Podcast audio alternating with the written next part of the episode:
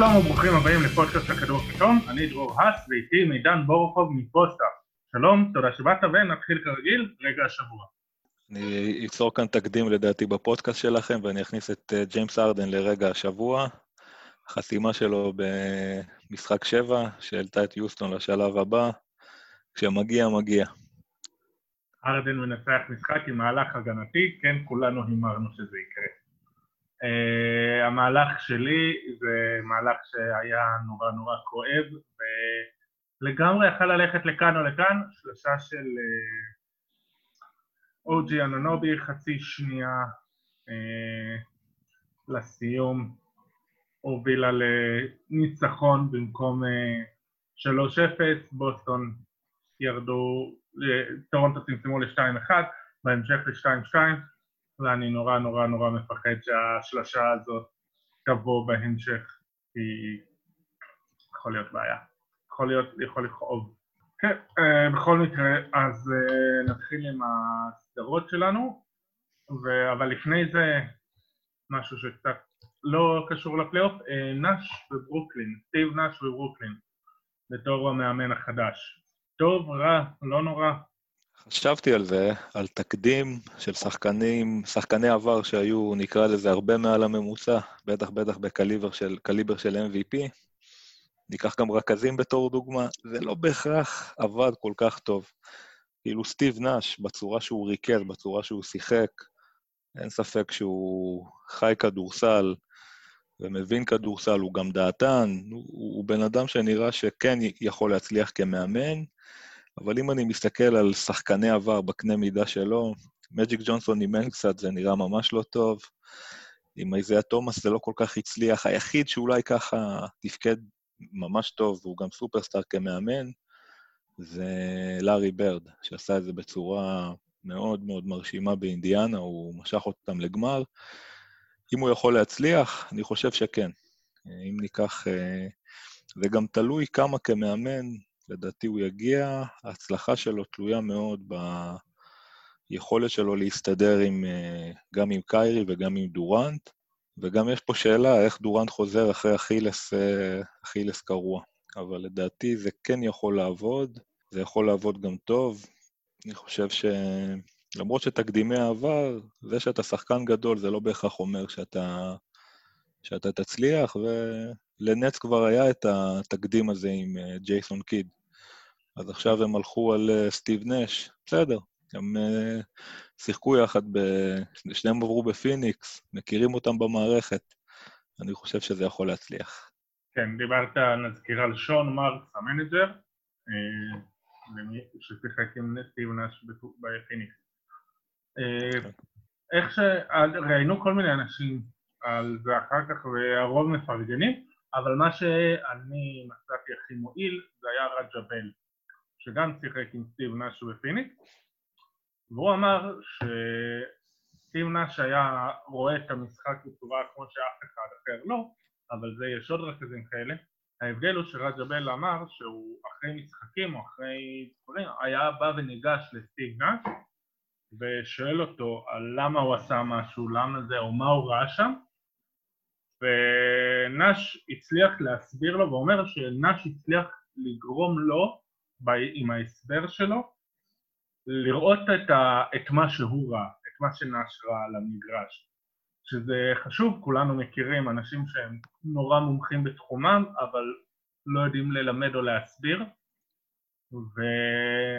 והדבר הזה יכול להיות מאוד מאוד יעיל, וכן יכול לעזור לנש. נזכור גם שהקשר הראשוני התחיל עם דורנט בגולדן סטייט, ששם סטיב נאש היה יועץ, ו... ומשם נוצר הקשר, וכמובן שסטיב נאש לא, ברוקלין לא הייתה מחתימה אותו בלי אישור של קיירי וקיידי. בלי חותמת. כן, ברור. בוא, בוא נגיד שאם הוא יאמן כמו שהוא שיחק, אז זה יכול להיות מאוד מסקרן, מאוד מעניין. כן. יאללה, שיצליח, למה לא? נפרגן לו. כן, אפילו שזה קיירי. יש לנו אגב שאלה בנושא מ user טוויטר שקורא לעצמו הללוקה, נחשו את מי הוא אוהב. כמה הקבוצה שמתפתחת בברוקלין טובה, כך שתצליח להסתדר למרות קיירי? זו שאלה שלדעתי צריך לחכות לראות איך הסגל שלהם בסופו של דבר יתגבש וייראה. ולדעתי גם העניין הבריאותי של דורנט הוא גם כן פקטור. כי דורנט שלפני הפציעה נראה כמו השחקן הכי טוב בליגה. לקבל שחקן בגובה 2.10 שגם יודע לקלוע, הוא גם הוכיח לדעתי בגולדן סטייט יכולות הגנתיות שהן היו קצת underrated. קיירי כקיירי הוא, הוא כאילו נראה שהוא רוצה להיות האלפא דוג, ולפעמים הצורה שהוא מתבטא, ונראה שהראש שלו קצת מוזר או קצת שונה מ- מרוב השחקנים. נראה שיש לו פה גם עניין קצת של נפש, אבל דווקא סטיב נש, נראה לי בתור אחד שהוא היה שחקן עבר, כן יכול להיות שימצא את הדרך לשני השחקנים האלה, אם דורן כבר יש לו ניסיון חיובי. עכשיו, מבחינת השחקנים שיישארו, אה, רוב הסגל של, אה, של ברוקלין לא היה בבועה, אבל uh, לברט שחקן, שחקן מצוין. דין ווידי, אני לא יודע אם, אם הוא יישאר או לא יישאר. יש להם שם בסיס שהוא כן יכול להיות בסיס שיכול לרוץ. לא יודע מי הם יביאו מהפרי אג'נסי, אני זוכר שבזמנו קראתי קצת או ראיתי איזשהו, היה דיבור על ברדלי ביל או שאני טועה? הם רוצים, הם, הדיבור הוא על זה שיהיה, שהם מנסים להביא ב trade כוכב שלישי, ולצורך העניין הם יעבירו ב trade בתמורה את ג'ארט אלן, ואולי דינווידי, אולי קריס לבר. כן, דינווידי גם כן שחקן שהוא... הוא הצליח דווקא כשקיירי לא שיחק. נכון. זו שאלה איך זה יעבוד יחד. אגב, אחרי שהודיעו על ההחתמה של סטיב נאש, אז אה, דין ווידי צייץ, הנה קיבלנו את ה... יש לנו את הכוכב השלישי. אבל זה, זה מעניין גם מי יהיה השחקן השלישי. הסיטואציה עם יאניס במילווקי מעניינת, השאלה אם הוא פתוח בראש ללכת לקבוצה כמו הנץ. כן, יומץ נעשו מישהו אחר, אבל אין ספק שהבועה הייתה בעיקר שואו קייס של אה, ג'ארט אלן, שזה אגב היה מאוד מוצלח, ושל אחרים, ואולי קריס לברט שכנע אותם שהוא יכול לתפקד בתור אה, כוכב שלישי. בכל מקרה, אה, נעבור למי שקצת פחות הרשים בבועה, מילווקי, מילווקי הייתה פיבוריטית של הרבה אנשים, מודה גם שלי, בתור לצאת מהמזרח, לקחת את אליפות המזרח. אנחנו עכשיו אומנם רק 3-1 למיאמי, אבל אני, אני מאוד מאוד בספק שיהיה פה מהפך. אז נתחיל עם השאלה הראשונה, מי האשם העיקרי? המאמן בודנהולזר, יאניס, ההנהלה, אה, זה קל לרוץ ולחפש אשמים. אני חושב שאם יש משהו ש... שהוא מאוד מהותי במילווקי בשנתיים האחרונות, הם מנצחים בעונה הרגילה משחקים מאוד בקלות. רוב המשחקים שלהם מסתיימים בדו-ספרתי. השנה הם שיחקו רק חמישה משחקים שהסתיימו בהפרש של סל.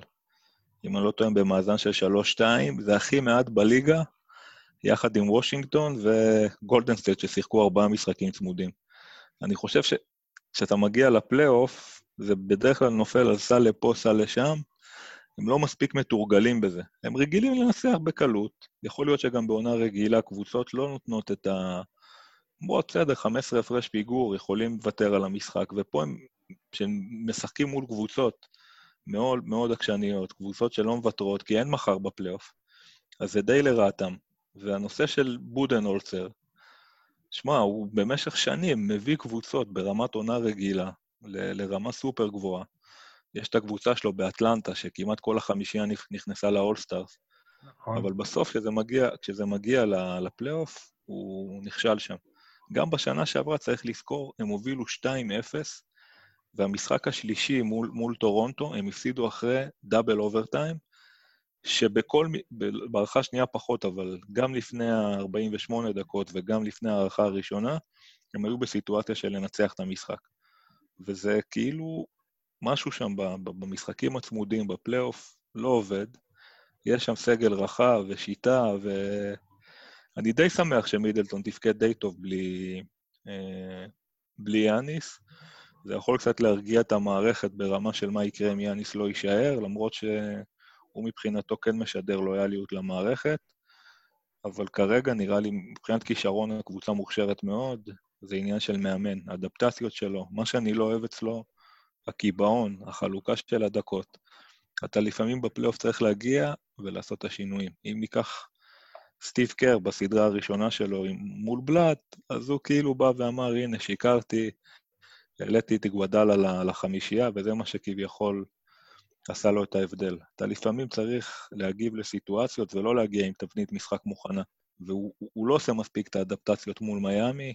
מילווקי נכנסת להיסטוריה מהצד הפחות טוב של קבוצה שנה אחרי שנה טובה בליגה. הם גם היו חלק משלושה מועדונים שהובילו קונפרנס שנכנסו לפיגור 3-0 בסדרה, אם אני לא טועה.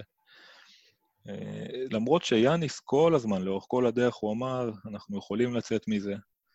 הוא אומר, הוא גם אמר, אם יש קבוצה שיכולה לצאת מזה, זה אנחנו, למרות שבלעדיו זה יהיה, יהיה מאוד קשה. המשחק הלילה יקבע הרבה. כן, ינסו איתו, אני מאוד בספק אם הקרסול שלו ייתן לו... אבל, אז אתה רגע, אתה חושב שברודן הולזר הוא מאמן לעונה רגילה בלבד? זה, ההיסטוריה מוכיחה שכן. אוקיי, אני רוצה לגעת פה במשהו. אה, מדברים על חלוקת הדקות, וגם אני די מעביר, אישית מעביר על זה ביקורת לא מעט בקטעים על העניין הוא שבצד השני, אריק ספולסטר עושה אותו דבר. אתה... ג'ימי באטלר גם משחק 36 דקות, אז איך זה...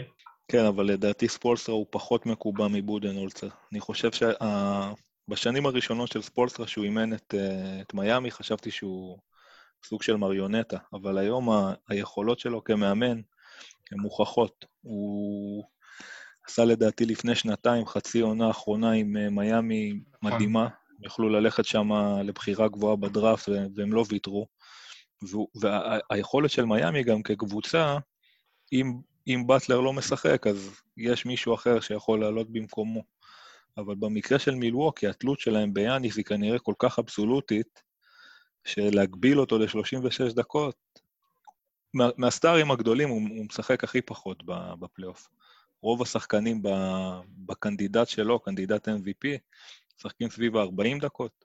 כן. כשאתה מגיע למשחק צמוד, יכול להיות שהארבע דקות האלה, אם בארבע דקות האלה הם היו עוד ארבע נקודות למעלה, זה היה עושה את ההבדל עבורה. אה, היה כתבה באתלטיק של ג'ון הולינג'ר, שהוא הראה, שהוא הלך לסדרות קודמות של אה, בודנולזר, והוא הראה שם שא', בודנולזר בהתחלה לא הייתה לו בעיה לשחק יותר מ-40 דקות עם החבר'ה של מיוקי, כשהוא היה באטלנטה ממש לא הייתה לו בעיה לשחק עם השחקנים שלו מעל 40 דקות.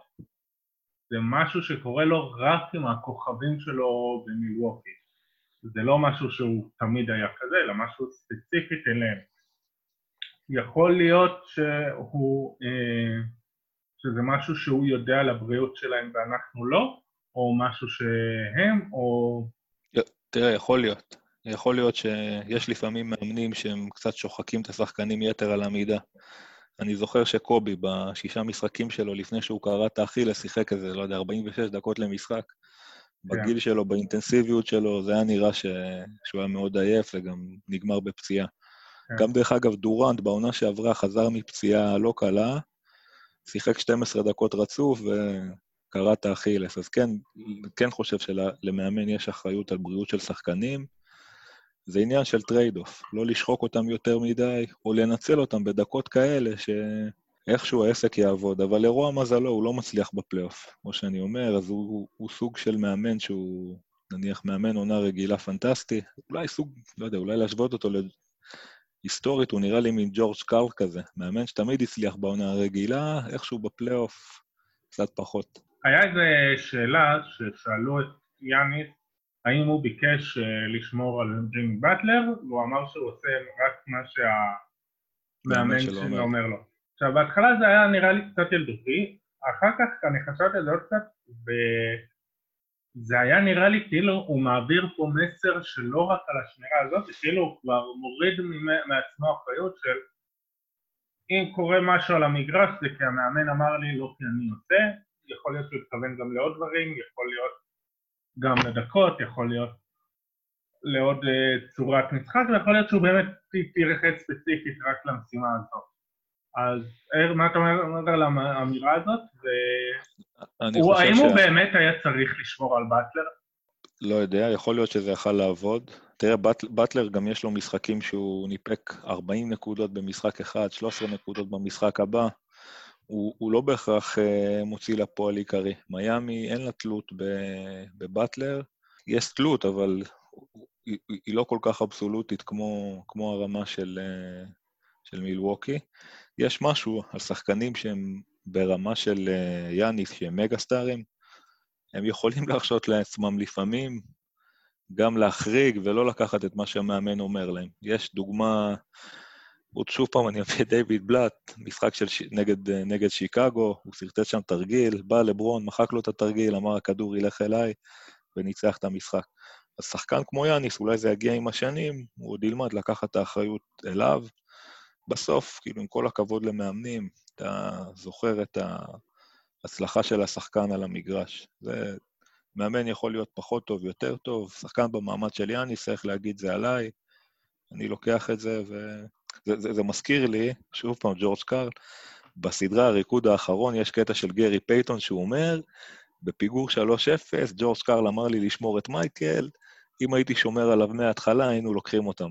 ושירו את זה כן. למייקל, הוא התגלגל מצחוק. אבל כן, כאילו, אני אומר, למה להיקלע לפיגור של 3-0? אם יש משהו שאתה חושב שהוא יכול לעבוד, אז אה, תתחיל איתו מההתחלה. נכון.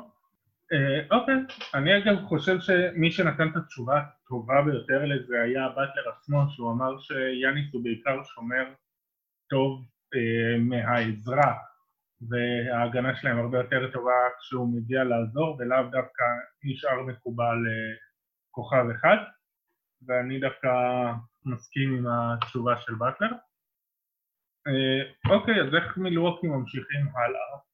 האם, מה הצעדים שהם צריכים לעשות כדי שזה לא יקרה שוב? כנראה שזה בלתי נמנע להחליף מאמן, כי להחליף שחקנים או להחליף סגל זה נראה לי קצת שביר ומסוכן מבחינתם. הם צריכים להתייעץ עם יאניס, אני זוכר שבזמנו הוא לקח מאוד קשה את הפיטורים של ג'ייסון קיד. היו לו חודשיים שהוא דעך שם, יכול להיות ש... זה, זה צריכים לקחת החלטה משותפת יחד איתו, להביא דמות שתהיה מקובלת עליו, ויכול להיות שהמאמן צעיר, או הסגל שלהם הוא בסדר, הם גם מצליחים לנצח. זה עניין של... אה, לפעמים קבוצה עוברת איזשהו תהליך של בגרות, שמשם יכולה לקפוץ ולנפק אה, אליפויות. אה, הם עוברים תהליך, לא, לא הייתי מצפה שאם קבוצה הגיעה בשנה שעברה לגמר מזרח, אז עכשיו הציפייה שהם היו מגיעים לפחות לגמר. אם זה לא קורה, אז הם צריכים, אה, לדעתי, לא לעשות שינויים קיצוניים, פתרון של החלפת מאמן זה יכול לעבוד. זהו, לי דווקא נראה שחסר להם רכז. כן, בלדסו זה נכון. בלדסו... בלדסו פשוט לא רכז למעמדים האלה, ואנחנו רואים כן. את זה שנה אחרי שנה, וזה צורם במיוחד כשראינו מה ברוקדון עשה באינדיאנה. בפלייאוף הזה. זה, זה לחלוטין. מי ששחרר את ברוקדון על, על חשבון אה, בלדסו, מגיע לו למצוא את עצמו איפה שהוא מוצא את עצמו. כן, אה, השאלה... השאלה, איזה, איזה, רכז, איזה רכז אתה רואה מבחינת ה free agency או trade שיכול לעבוד טוב במילווקי? הפנטזיה, שאני לא רואה את זה קורה מבחינת טריידים, זה קריס פול. קריס פול, כן, זה obvious, אבל... אה... אבל בהנחה שקריס פול לא זמין, בטח שיש לו חוזה של 40 מיליון דולר. כן, יש לו חוזה 40 מיליון לעונה הבאה, ועוד אופציית שחקן של שנה אחרי זה, של 44. כן. השאלה אם הוא יכול איכשהו לצאת מהחוזה, נראה לי שבגילו הוא לא, לא יוותר על כסף. שאלה באמת טובה, מי יש להם להביא בתור רכז? יכול להיות שדינווידי, יכול להיות שהם צריכים ללכת בכל הכוח על דינווידי. וואלה, האמת דינודי יכול uh, לעזור להם. הם צריכים עוד איזה מישהו שיודע לקלוע, ובעיקר הדבר הכי חשוב שלהם, ואני חושב שאם היה להם רכז טוב, הם היו מסתדרים הרבה הרבה יותר טוב. Uh, קצת משהו שהיה מגמיש את uh, בודנוזר, אבל uh, כן, הרכז אני חושב שהיה פותר להם המון בעיות, כי זה פשוט צעק לשמיים שבלדסו שומר סביר פלוס, וחוץ מזה הוא פשוט לא עושה כלום בפלייאוף. הוא לגמרי רכז לעונה סדירה. כבר עדיף לך לשחק עם ג'ורג' היל. ג'ורג' היל, כן, בדיוק. כן, אה, טוב, נעבור לצד השני. אה, לפני הפלייאוף, אתם, היה לכם בעמוד שלכם פרויקט כזה של חיזוי הפלייאוף, ואתם חזיתם שמיאמי עולה לגמר המזרח על חשבון מילווקי, נכון? נכון לגמרי. אז בוא תסביר, כאילו- אז בוא תסביר אבל- מה אתם ראיתם לפני. הלכנו על כל מיני תרחישים כאלה, אני חושב שיאניס היה פצוע איזה משחק אחד בהתחלה אצלנו, אבל עקרונית, כאילו רצינו לעשות את זה מעניין. אני, בכלליות, לא מחזיק יותר מדי ממילווקי. גם שנה שעברה אמרתי שטורונטו יעברו אותם, אני אפילו חשבתי שבוסטון יעברו אותם. במשחק הראשון הרגשתי ממש טוב עם עצמי, ואחר כך מילווקי ניצחו הרבה רצוף. יש לי כאילו איזושהי תיאוריה כזאת, שכן, בודנולצר הוא לא מאמן שיצליח בפלייאוף, והלכנו עם זה. הלכנו עם זה, וזה כאילו הצליח לנו. יפה, אז לא ראיתם איזה משהו מיוחד. לא. זה היה פרויקט משעשע, כאילו, מה היה קורה אם העונה הייתה ממשיכה? הצל... המשכנו, כאילו, העונה שוחקה כרגיל, עם סיקורים של משחקים, וכן, אצלנו הגמר היה טורונטו נגד הלייקרס, וגם נראה לא משהו שיקרה. כן. אה, אז בואו נדבר, מה מיאמי עושה כמו שצריך? ואגב, אה, מה? בנושא הזה אני רוצה להגיד שיש מצב שספולטרה בשנים הראשונות היה בובה, ועכשיו הוא התפתח וקיבל את הניסיון. כן, נראה, נראה שהוא מאמן טוב, המערכת שם טובה, השחקנים שם אה, מגוונים. הדה-ביו מדהים לדעתי. הוא, הוא... גם באטלר עובד לו טוב שהוא הכוכב היחיד. גם במינסוטה, כאילו, היה שם קרל אנטון איתם, זה לא עבד. עם, עם ג'ואל אמביד, זה עוד יותר לא עבד. ופה, כאילו, כשהוא הוא המאסטר אוף סרמוני, זה עובד הרבה הרבה יותר טוב והרבה הרבה יותר נכון עבורו. והתלקיט שם, גם הם פגעו פיקס ברוקים, הירו ו- ונאן ורובינסון, יש שם המון שחקנים ש... דנקן רובינסון זה שם מחייב, אבל אה, בוא נגיד שהבן אדם מכונת כליאה. הם קולים, והם קולים טוב, והמערכת שם עובדת טוב, ויש שם פרגון כזה הדדי, ודרגיץ' פתאום נותן פלייאוף מדהים. אז איכשהו זה, זה נראה... אני גם אוהב לראות את המשחק שלהם, משחקים כדורסל טוב. זה משהו שהוא... כן, הם אה, משחקים אה, נורא חכם והם חיפשו אופי מסוים של שחקנים. וגורן דרגיץ' אמר את זה כששאלו אותו, וזה עוד לפני שפילדלפיה פישלה נגד בוסטון, הוא אמר, שאלו אותו על ג'ימי באטלר, הוא אמר שעד עכשיו ג'ימי באטלר פשוט היה במועדונים ששם פחדו ונמנעו מעימותים ודברים נשארו למטה ובמיאמי אין בעיה, לא מפחדים מעימותים וכולם יכולים לבוא, להגיד, להעיר וזה לא, ולא לוקחים את זה אישי אלא זה מתקבל בהבנה וכרצון של איך להשתפר. שיש פה גם ברור ביקורת על מינסוטה ופילדלפיה, אבל גם הסבר נורא נכון שאנחנו רואים על מיאמי שהם כן מאירים אחד לשני, כן יש תקשורת טובה, והם לא, וזה אנשים שבאים בשיניים להילחם, גם אם זה ג'יי קראודר או לא לוותר עם אופי. גם יש לי איזושהי, כאילו, מרגיש לי שהם קולים אולי הכי טוב משלוש בפלייאוף הזה, אני אבדוק את הנתון הזה. אני יודע שאם אני זוכר נכון, הם היו בעונה הרגילה הכי טובים בליגה. כן, כי הם, הם כאילו משחקים, הזריקות שם, הכל נראה שם, הכל שם נראה טוב. משחקים כדורסל, מאומנים מאוד. כן. זה, זה יהיה מאוד מסקרן אם הם יצליחו להגיע ל, לגמר גמר הליגה השנה. כרגע, לא, הם דווקא מקום רביעי בפלייאוף. באחוזים. כן, 38.3. כן, זה אחוז מאוד... כן, מקום ראשון אגב יוטה, שני דנבר, אני חושב שראינו את הסדרה ביניהם, ומקום שלישי קליפר. כן, עם הקליפר זה זני, זה הפרש מאוד קטן. ופורטלנד שלא איתנו, ואורלנדו שלא איתנו, ואינדיאנה שלא איתנו. כן. אז זה אומר שמי שקולע טוב, וגם מי שקולע טוב מהשלוש לא ממשיך, אבל מיאמי והקליפרס יש לו דופן כאן. בסדר, מעניין. כן, זה אומר שהם, שזה לא ממש משפיע במיוחד. עכשיו יש שאלות גולשים, אלעד אלכסנדר, מיאמי יכולה ללכת עד הסוף? כן, על פניו כן. אני חושב שכן. מה זה עד הסוף? אליפות? אליפות, כן. אוקיי. יהיה, אם הם יקבלו את הקליפרס, יהיה מצ'אפ מאוד מעניין נגד קוואי, ואם הם יקבלו את הלייקרס, גם כן יהיה מעניין, כי הלייקרס קצת מתקשים עם קבוצות מהסגנון הזה של מיאמי. אוקיי. ג'ונתן גרסוויג, ואני מקווה שלא הרסתי את השם, אה, האם לדעתכם כל השיגעון של מיאמי נגד מילווקי זה רק בגלל יאניס? באטלר בעצמו אמר שהם נרגעו לאחר שיאניס יצא וזה עלה להם במשחק בסופו של דבר. במשחק ארבע? לא יודע, לא... לא יודע, קשה לי להגיד. לא, הוא מדבר בכלל בסדרה. ש... נראה לי שהוא מתכוון לזה שהם רואים את אה, יאניס מול העיניים וזה כמו סדין אדום שמדרבן אותם. זה מדרבן? כן, יש, יכול להיות שזה, שאתה, יש, יש משהו שיכול לשמש בתור מוטיבטור. אז אם יאניס היה המוטיבטור שלהם, יכול להיות. זה דווקא, כן, נשמע הגיוני סך הכל, אבל uh, הם הפסידו משחק, את המשחק הרביעי גם כן בשיניים, הם גם ניסחו כמה משחקים בשיניים, אז איכשהו זה מתקזז, אבל uh, הם, הם צריכים לסגור, לסגור את הסדרה הזאת, בלי לחשוב כן יאניס, לא יאניס, הם צריכים לגמור את הסדרה הזאת כמה שיותר מוקדם, שזה, שזה הלילה. Okay. אם, הם, אוקיי. אם, הם, אם, הם יפסיד, אם הם יפסידו את המשחק ה, הלילה, ויאניס חוזר למשחק 6, זה כבר מכניס את המערכת לסוג של ספין וסחרור, וכבר יושב לשחקנים בראש מה יהיה. למשחק 7 הם בשום פנים ואופן לא רוצים להגיע. כן, וואי וואי, הם לא רוצים להיות בצד הלא נכון של ההיסטוריה. לגמרי. כן, טוב. אוקיי, בוסטון, טורונטו. אז אה, כמה השלשה הזאת תיזכר? אם, אם, אם טורונטו איך, איכשהו הצליחו להפוך ל-4-3, היא תיזכר כאחד האירועים הכי מדהימים שהיו בליגה, כי מ-3-0 הם לא היו יוצאים. בטח שבוסטון ניצחו בקלות את גיים 5.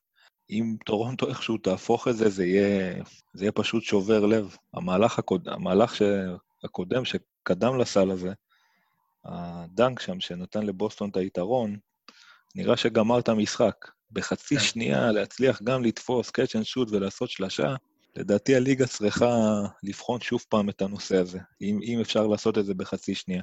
אני יודע שהחוק אומר 0-4 שניות, אבל לא יודע, זה, זה היה פשוט catch and shoot מטורף, מדהים, זה משהו שהוא יקרה, זה קורה פעם בעשור לדעתי, כזה, כזה דבר. כן, ממש מדהים זה שעם הטעות בהגנה שם, אה, ג'לין בראון כמעט הצליח אה, לחסום. זה, אתה יודע, זה יכול לקרות, זה טעות ש... לא יודע, חצי שנייה. אם כל אחד היה שומר את השחקן שלו, אז זה, זה משחק שהוא גמור. אבל איכשהו הם הצליחו לקלוע, ואיכשהו זה, זה, זה הביא, הביא, הביא משחק שייזכר להמון המון שנים. זה משחק שהוא מקבל, הרוויח כרטיס ביושר לערוץ גולד של הליגה. כן. אה, אה, זהו, תהיתי כבר, אם אה, במידה והשלושה הם באמת מצליחים להפוך ולהעלות, מה הסל היותר גדול בהיסטוריה של טורונטו זה, או הסל של קוואי שנה שעברה? לא, הסל של קוואי לדעתי. הסל של קוואי הוא גם הבאזר ביטר היחיד עד עכשיו בגיים 7. הוא גם היה שם כאילו, קפץ ארבע פעמים על הטבעת ונכנס, היה יותר... אה, אירוע יותר גדול לדעתי. אוקיי. אה, בניגוד לסדרה הקודמת שדיברנו עליה, אנחנו פה רואים דו-קרב מאמנים מרשים. משובח, נכון.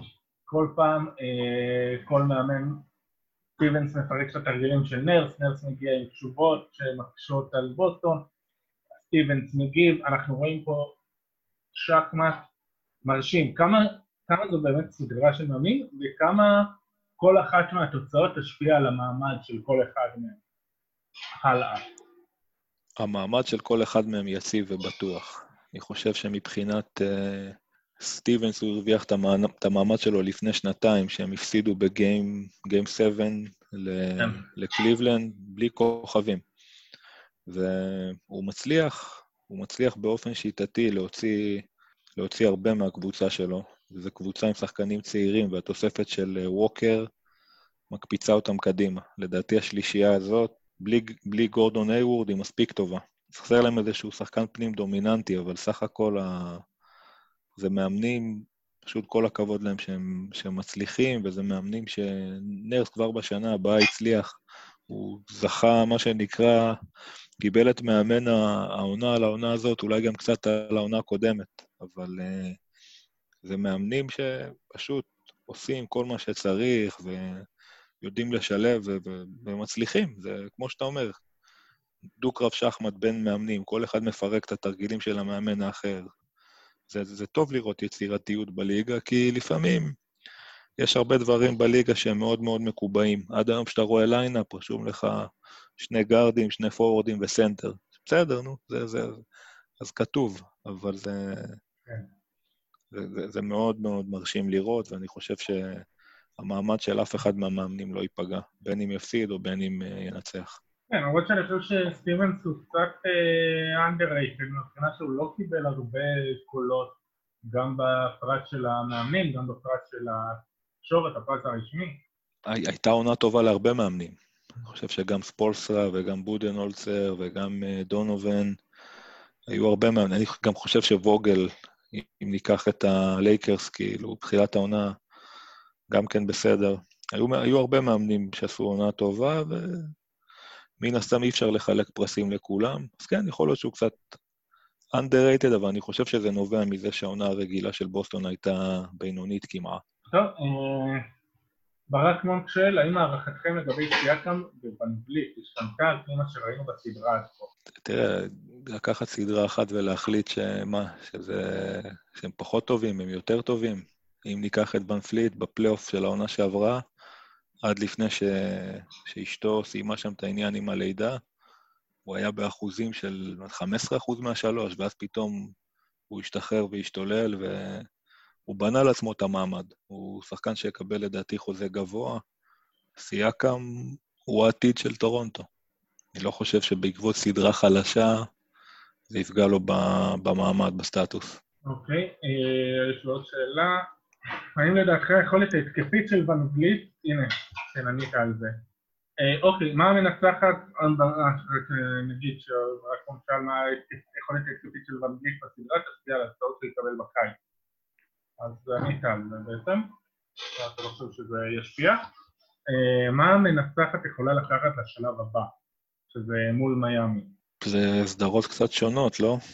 מיאמי אם בוסטון מנצחת, אז סדרה מול מיאמי תהיה, תהיה מאוד מעניינת.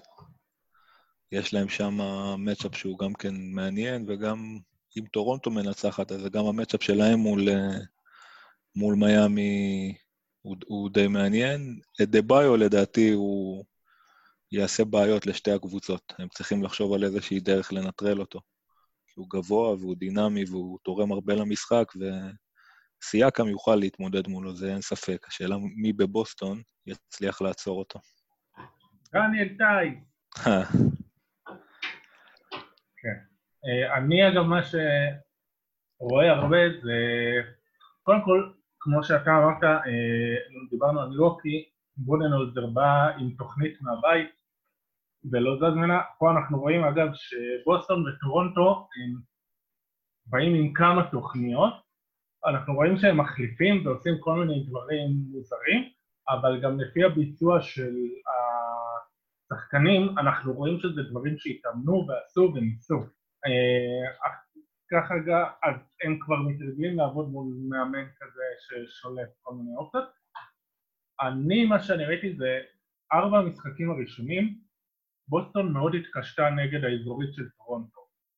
וזה היה עוד קודם, עוד לפני הסדרה הזאת, שבוסטון התקשתה מול אזורית והצליחה מאוד טוב נגד כל מיני הגנות drop וכאלה וזה אגב למה אני חשבתי שנגד מילווקי יהיה להם יותר קל, כי מילווקי מבוססת על drop.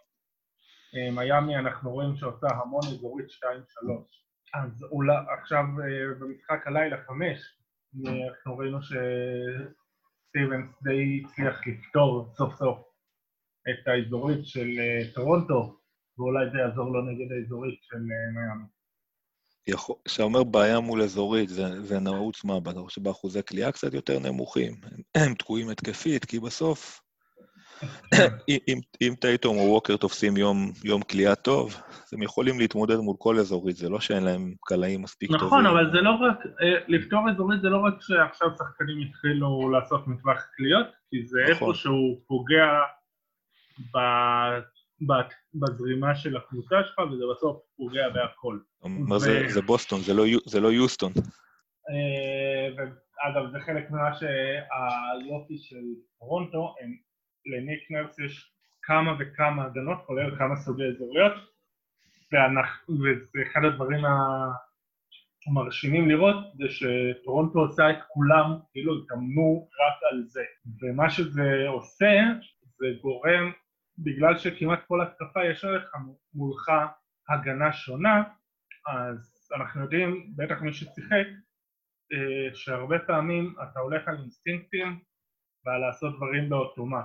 וברגע שכמעט כל פוזיישן הקבוצה ממול מחליפה את ההגנה ועושה את זה טוב, אה, זה גורם לך לחשוב, וזו המטרה העיקרית, כי ברגע שאתה בהתקפה של 24 שניות, ברגע שאתה צריך קצת לחשוב ולצאת מהאוטומט שלך, זה, זה משבש קצת את המהלך. זה מסינה שפעם ניצח את מכבי לפני המון שנים, אמר, עברתי לאזורית, גרמתי להם לחשוב. כן, בדיוק. אתה פתאום נתקל במשהו שונה ואתה, אוקיי, איך אני מתאים. טוב, נעבור למערב, והסדרה שלך לייקרס יוסטון, אה, אתה אוהד לייקרס, אז אה, נתחיל בשאלה כללית, מה עובד, מה לא עובד. מה ש... האמת, למרות שהלייקרס ניצחו את המשחק השני, מה שלא עובד זה שההרכב שלהם הוא, הוא oversize מול ההרכב של, אה, של יוסטון. הגארדים שלהם לא כל כך, ברמה מאוד נמוכה. יש להם את לברון ויש להם את דייוויס, ודייוויס, מה שלא כל כך אהבתי לראות זה שהוא משחק אך ורק עם הפנים לסל. אני חושב שאם אם הם, אם, אם הם יגרמו לטאקר להיכנס לבעיית עבירות מוקדם, זה יעשה את החיים של הלייקרס הרבה יותר קלים. הגארדים שיש בלייקרס הם בינוניים ומטה, וזה למשחק... אם מסתכלים קדימה והם רוצים ללכת לאליפות, אז יש להם גם את יוסטון, ואחר כך כנראה קליפרס, ואחר כך או מיאמי או בוסטון, זה יהיה... זה, זה, זה לא קבוצ... הקבוצה כמו שהיא נראית כרגע, היא הייתה שמחה לקבל קבוצות כמו מילווקי או קבוצות כמו דנבר או יוטה. והיכולת וה... של, של יוסטון לשחק ו... ולא לגלות רגשי נחיתות בגובה, היא מאוד מרשימה. משחק ראשון, הם סיימו בשוויון 41 בריבאונד. זה לא משהו שהוא לטובת הלייקרס, ועוד נקודה שהיא הייתה לרעת הלייקרס, זה היכולת של לברון ברבע האחרון של גיים 1. נתן שם אפס נקודות, כן. במשחק 2 הוא לקח את זה עליו. אני חושב שבדקות שמורי שיחק, הם שיחקו, שיחקו משמעותית טוב. הם הצליחו גם אה, לשאת מפיגור, לתת שם ריצה, הם הקפיצו את זה לשש הפרש. אני חושב שהם, יוסטון בכל משחק, אם יצליחו לייצר ריצה של 14-0, מצבם לא רע. הם, אה, הם, למרות כל הנחיתות שלהם, הם נראים, נראים בסדר בסדרה הזאת. למרות שאני אוהד את הלייקרס והכל, אם הם היו מפסידים את, את גיים 2, לא הייתי מתאבל כל כך, כי יוסטון באמת בדקות של הקאמבק, היה להם שם איזה רצף של שמונה מתשע מהשלוש ברבע השלישי, סיימו אותו עם תשע שלשות, שיחקו את אחד הרבעים הכי טובים שלהם.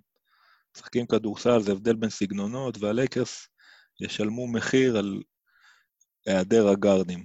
עכשיו להגיד, אייבי ברדלי, אם הוא היה, יכול להיות שזה היה עוזר? יכול להיות שכן, אבל דני גרין מאוד לא יציב.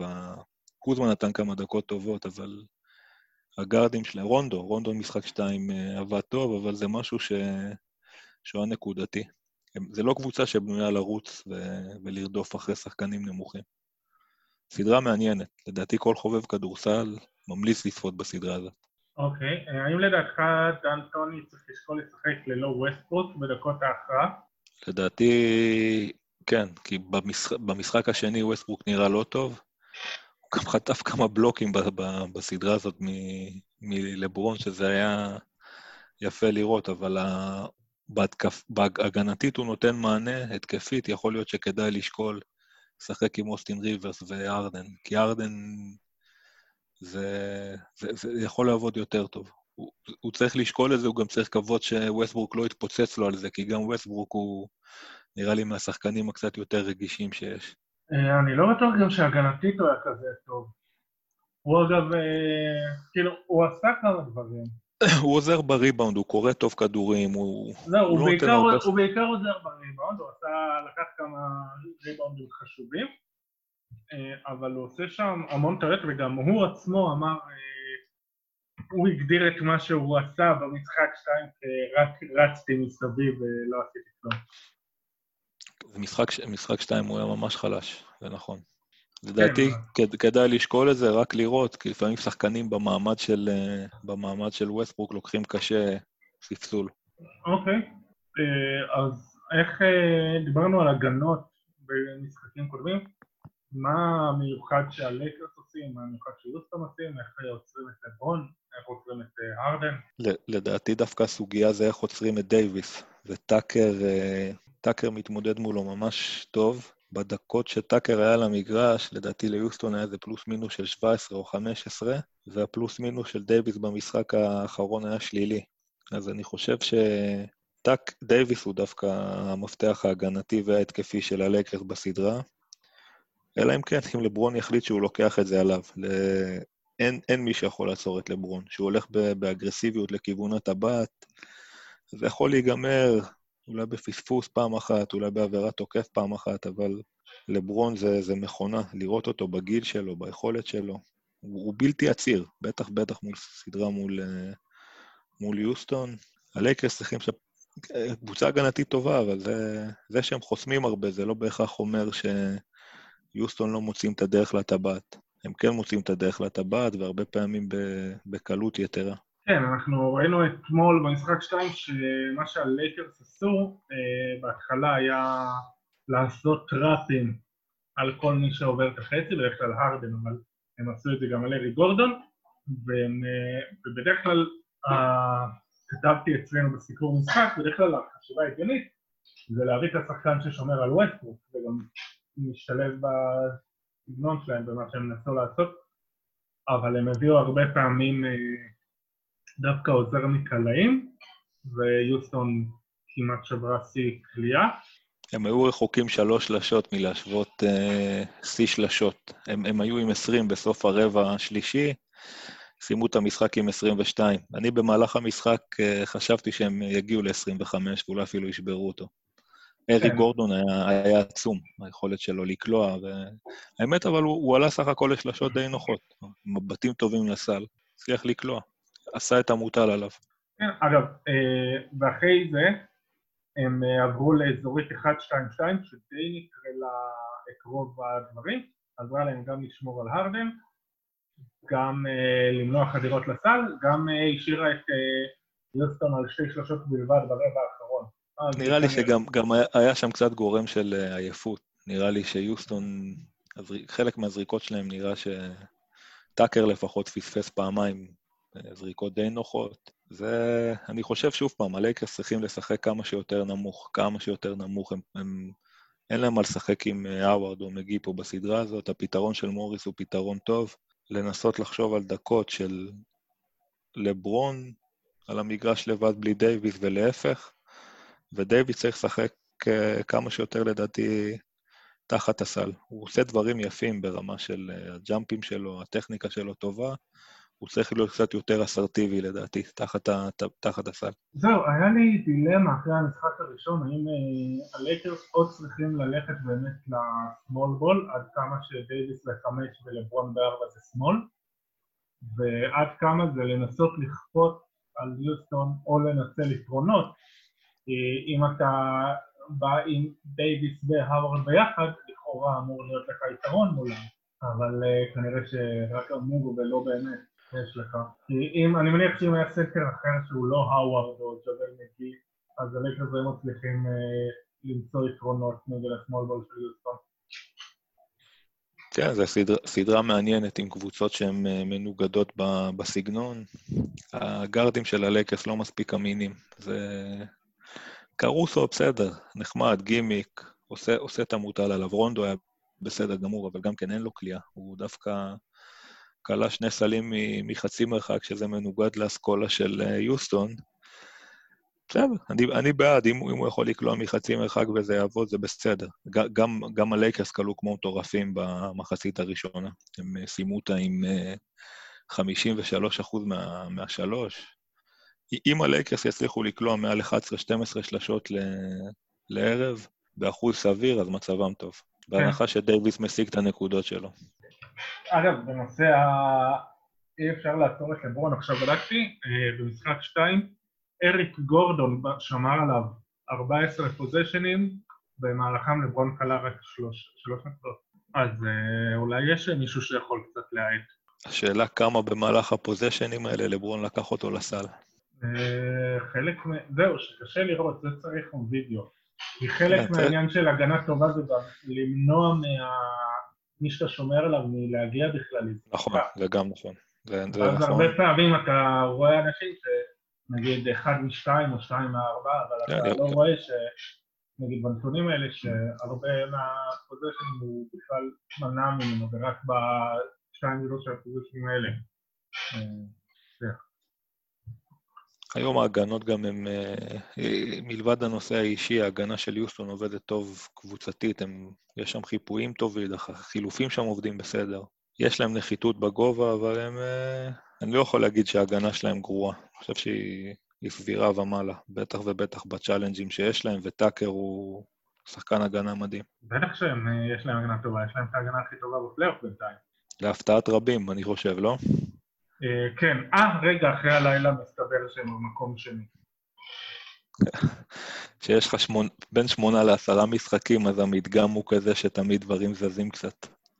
כן, בטח, אבל... כשאתה שומר על... אה, את הקבוצה שלך על 11 נקודות בין הראשון, אז אתה משנה קצת למעלה. אה, וכן, ואם זה לא היה ברור, אז מי שקפץ למקום הראשון זה בוסטון. עוד שאלה, הנה, פוסט-אפ, העמוד שלך, אה, איך יוסטון תצליח להדיח את הלייקרס? בסוף לדעתי הם תלויים באחוזים משלוש. עם כל מה שדיברנו ועם הכל, אם הם יצליחו, אם הם יצליחו לקלוע 17-18 שלשות כל משחק באחוזים טובים, זה יכניס את הלייקרס קצת לפאניקה, וזה מה שיעשה עבורם את ההבדל. ויכול להיות שאם ווסטברוק ייתן איזה משחק שתיים שהם ברמת ווסטברוק של 2014-2015, נניח, או ווסטברוק של חודשים ינואר-פברואר, זה יכול לעשות את ההבדל עבורם. כי ווסטברוק כרגע לא מייצר איום, הלייקרס נותנים לו שם מטר שניים לזרוק, זה משחק קצת לטובתם. אם הוא יצליח לקלוע כמה שלשות, או אם הוא יצליח לנפק אה, משחקים טובים מאוד, הוא יכול לעשות את ההבדל עבורם. אוקיי, okay, נעבור לסדרה האחרונה. דנבר קליפר.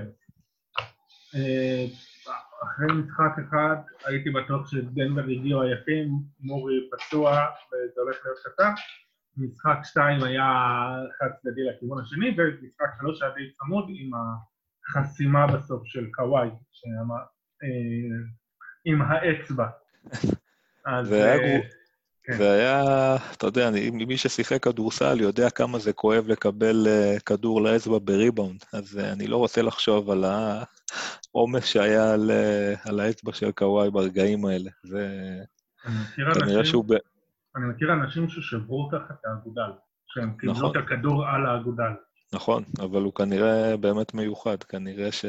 קודם כל, הסדרה הזאת, לכאורה, על הנייר, הסדרה פחות אטרקטיבית מהארבע סדרות, הרבה אנשים, לא יודע אם הם מומחים גדולים, אבל אמרו, אה, זה סוויפ קל אה, לקליפרס, לדנבר אין מה להציע. דנבר פתחו את הפלייאוף רע מאוד, הם היו בפיגור 3-1, והייתה להם התעלות בפלייאוף הזה. יוקיץ' סך הכל בסדר בסדרה הזאת. אה, משחק 2 הם הצליחו לעצור את, את קוואי, זה היה לו משחק של 4 מ-17, אם אני לא טועה. המפתח זה, זו סדרה שתלך לקליפרס, אבל אה, דנבר נותנים, נותנים להם חיים קשים, וזה סדרה יותר מעניינת ממה ש, שהרבה אנשים לדעתי חזו. כן, uh, בזמן הסדרה הזה מונטרז הראל קיבל את השחקן השישי. Uh, לך היה כמה הערות על זה, נכון? אני חושב, אולי אני טועה, אתה, אתה נותן פרס לשחקן שישי שהוא משחק כמו סטארטר, 35 דקות למשחק, או הוא הרביעי בדקות שלו בקבוצה, אז אולי כדאי לשנות או להקשיח קצת את הקריטריונים, כמו שיש מין איזשהו חוק לא כתוב כזה שלא נותנים את ה-MIP לשחקן שנה שנייה, אז הייתי כן רוצה לראות שחקנים שהם באמת קמים מהספסל עם, עם איזושהי תרומה או מוגבלות של דקות. זאת אומרת, אם שחקן שישי משחק 20-25 דקות והוא נותן תפוקה שוות ערך לסטארטר, אז אני חושב הגימיק הזה של לתת את השחקן השישי לשחקן שהוא לא באמת שישי, אני חושב שזה קצת מפספס מה, מהפרס, מה גם שהקליפרס הוכיחו מומחיות בדבר בשנים ש... כן. בשנים שריברס אה, מאמן, הם עשו חמש פעמים השחקן השישי מתוך שבע השנים האחרונות. או קרופורד או אה, וויליאם, ואז כן. גם אפשר אה, לשאול כמה באמת הוא השחקן השישי, אם יש עוד אחד מהקבוצה שלו שמתחרה על התואר. כן, הם, הם עשו השנה פעם ראשונה בהיסטוריה ששני שחקני ספסל כלו מעל 18 נקודות למשחק, אם אני לא טועה בנתון הזה, קראתי אותו, וזה באמת כאילו השאלה עד כמה הם שחקני ספסל ולא שחקנים שהם יותר שחקני... אה, שחקנים שהם, נקרא לזה, עם מעמד ש... של סטארטר לכל, לכל, לכל עניין. מבחינתך, אתה חושב שזה פרס שהוא, שהוא ראוי לו? אני חושב ששרודר יותר ראוי, אבל זה... הוא גם משחק. מה זה לא אכפת לי מהתארים האלה? זה לא מעיד על כלום. אני חושב שכאילו זה נחמד, זה חביב וכזה בונוס כזה, הנה יש עוד לך, יש לך עוד איזה פרס, רק פתיחה על השכם. הלאה, כאילו, הנה, ראית, יאניס לקח MVP, נרס לקח מאמן העונה, לא, מי לקח, ברנדון אינגרם לקח השחקן המשתפר, מה זה אמר בתכלס? אחד מהם... אני חושב, אני חושב שמה שנקרא, אם אתה נניח מעניק, סתם ניקח דוגמה לאוסקרים, אתה נותן כן. אוסקר לשחקן משנה, אז תתן למישהו שהוא באמת שחקן משנה, לא, לא לכוכב של הסרט. נכון. זה, זה מה שנראה לי. טוב, האמת היא שאם אנחנו כבר ממש מדברים על תארים, הדבר שממש מפריע לי זה רוקי העונה, שהוא באמת לא אינדיקציה לכלום, כי אנחנו רואים המון שנים שבהם יש מישהו שלקח רוקי העונה ואז הוא במקרה הטוב הפך להיות שחקן בינוני, ולעומתו... כן, כן, ולעומתו שחקנים אחרים שבאותה שנה היו חלשים ואפילו לא בשיחה, והם... אה, ואחר כך הם מאוד הפכו לסופרסטארים, נגיד יאניס, או שבשנה שלו אף אחד לא יסתכל עליו בתור איזה משהו שיהיה מעבר לשחקן מחליט, או הנה שלפני שנתיים באמת, של... שהמרוץ היה בין דונובל מיטשל לבין סימון, ווואלה, אני מהשנתון הזה לוקח את ג'ייסון טייטון, לא כן, שדונובל נכון. מיטשל. אז אולי הייתי מוסיף, אה, זה גם פותר את הדילמה עם אה, השחקן המשתפר, הייתי מוסיף תואר אה, שחקן שנה שנייה של העונה. גם, גם לשחקן כמו טייטום ששיחק בקבוצה, בקבוצה תחרותית בעונת הרוקי שלו, יהיה קצת יותר קשה להציג מספרים משחקן שמשחק בקבוצה שהיא קצת, נקרא לה, יותר קל להשיג במספרים שעם נכון. אופק. זהו, אז זו הפשרה שלי, להוסיף פרס לשחקן השני, שחקן השנה השנייה של העונה. כן, אחלה פשרה. כן.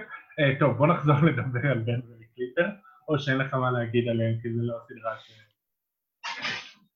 אמרתי את מה שהיה לי להגיד. אני חושב שהקליפרס תנצח בשישה משחקים. או-אה, יפה. אה, דנבר יכולה להציג איזו יכולת הגנתית, או כי די מפתיע לתחום הזה? יש להם שחקנים, יש להם גם מאמן טוב, מייק מלון מאמן, מאמן טוב. כן. אה, הם הצליחו במשחק השני לעצור את קוואי, נראה לי ש... זהו, הספיק לו. עכשיו הוא השתלט על הסדרה, ולא יודע אם הוא יציג אה, עוד משחק אה, נפל מהסוג הזה.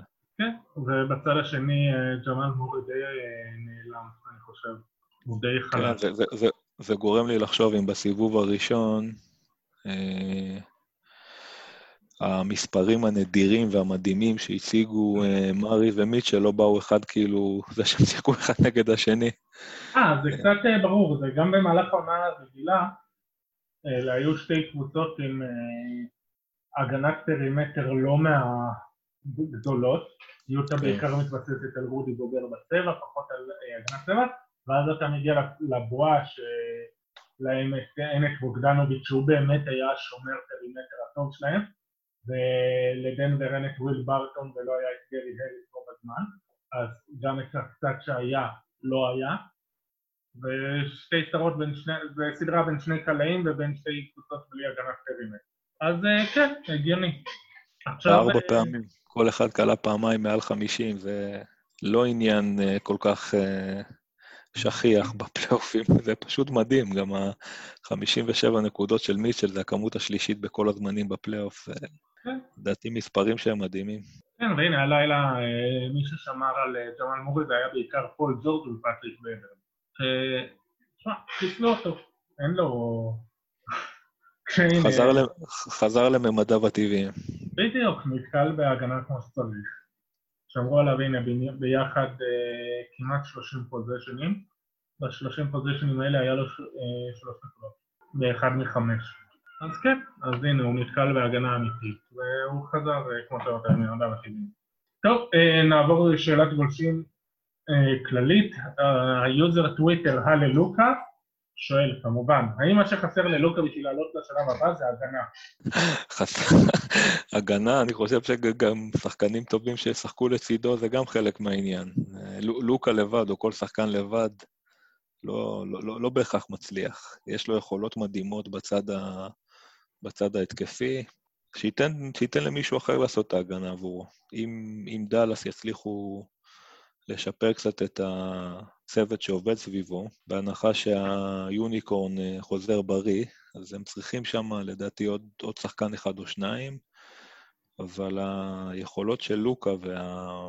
הוא ניפק גם כן פלייאוף מצוין. אז אה, כרגע שימשיך לעשות את מה שהוא עושה, נראה לי שזכינו. אי אפשר לצפות שהוא גם יהיה פתאום אה, שחקן הגנה ברמה של קוואי, זה נראה לי... לא הוא, אם הוא יהיה שחקן הגנה ממוצע ומעלה, זה מספיק טוב. וגם, עדיין, הוא צריך קבוצה סביבו, לבד, גם עם נכון. יכולת הגנה הכי טובה שיש. גם ג'ורדן היה, נניח, הדיפנסיב הכי טוב וה- והאופנסיב הכי טוב, עד שלא לא הייתה קבוצה סביבו, הוא ופיפן ושחקנים אה, נוספים, נכון, זה לא בא לידי ביטוי בתארים. בדיוק, מה שיש לידו זה פורזינגיס, אה, שבוע פצוע, שבוע לא, אה, שביר. שביר מאוד, וכל... וטים הרדווי. טים הרדווי זה השחקן השלישי בדאלאס. נכון, טים הארדוויי, סת' קארי קצת, מריאנוביץ', אין שם שחקנים ש... ש- שהם לא מה שנקרא role players ו... ומטה. ו... ובגלל זה לדעתי צריך להעריך את ה... את ה... לדעתי דאלאס עשו עונה שהיא עונת הישג מרשימה. טוב, אה, משהו לסיום, משהו שלא דיברנו ואתה רוצה להוסיף על משהו, על נושא. לא, האמת, כשאני חושב על זה, מוצא חן בעיניי שה... שהפלייאוף בקיץ. נוח, לא יודע. למה שלא יתחילו כל עונה כבר בדצמבר ויסיימו באוגוסט? כאילו כדורסל, זה משחק שמשחקים באולם, פחות רגיש לתנאי מזג אוויר. נראה לי, נראה לי קונספט שאהבתי אותו. אוקיי. טוב, איפה אפשר למצוא אותך, למי שעוד לא יודע? אני כותב בפוסט-אפ קצת ב... גדלתי במה שנקרא, באתר שנקרא הופס, אבל אה, היום אני כותב קצת פחות, אבל אם אני כותב זה בפוסט-אפ בהופס. אוקיי, טוב, אז אה, תודה שהיית איתנו, תודה, תודה לכם ש- כרגיל. תודה לכם שהאזנתם, ונדבר, ביי.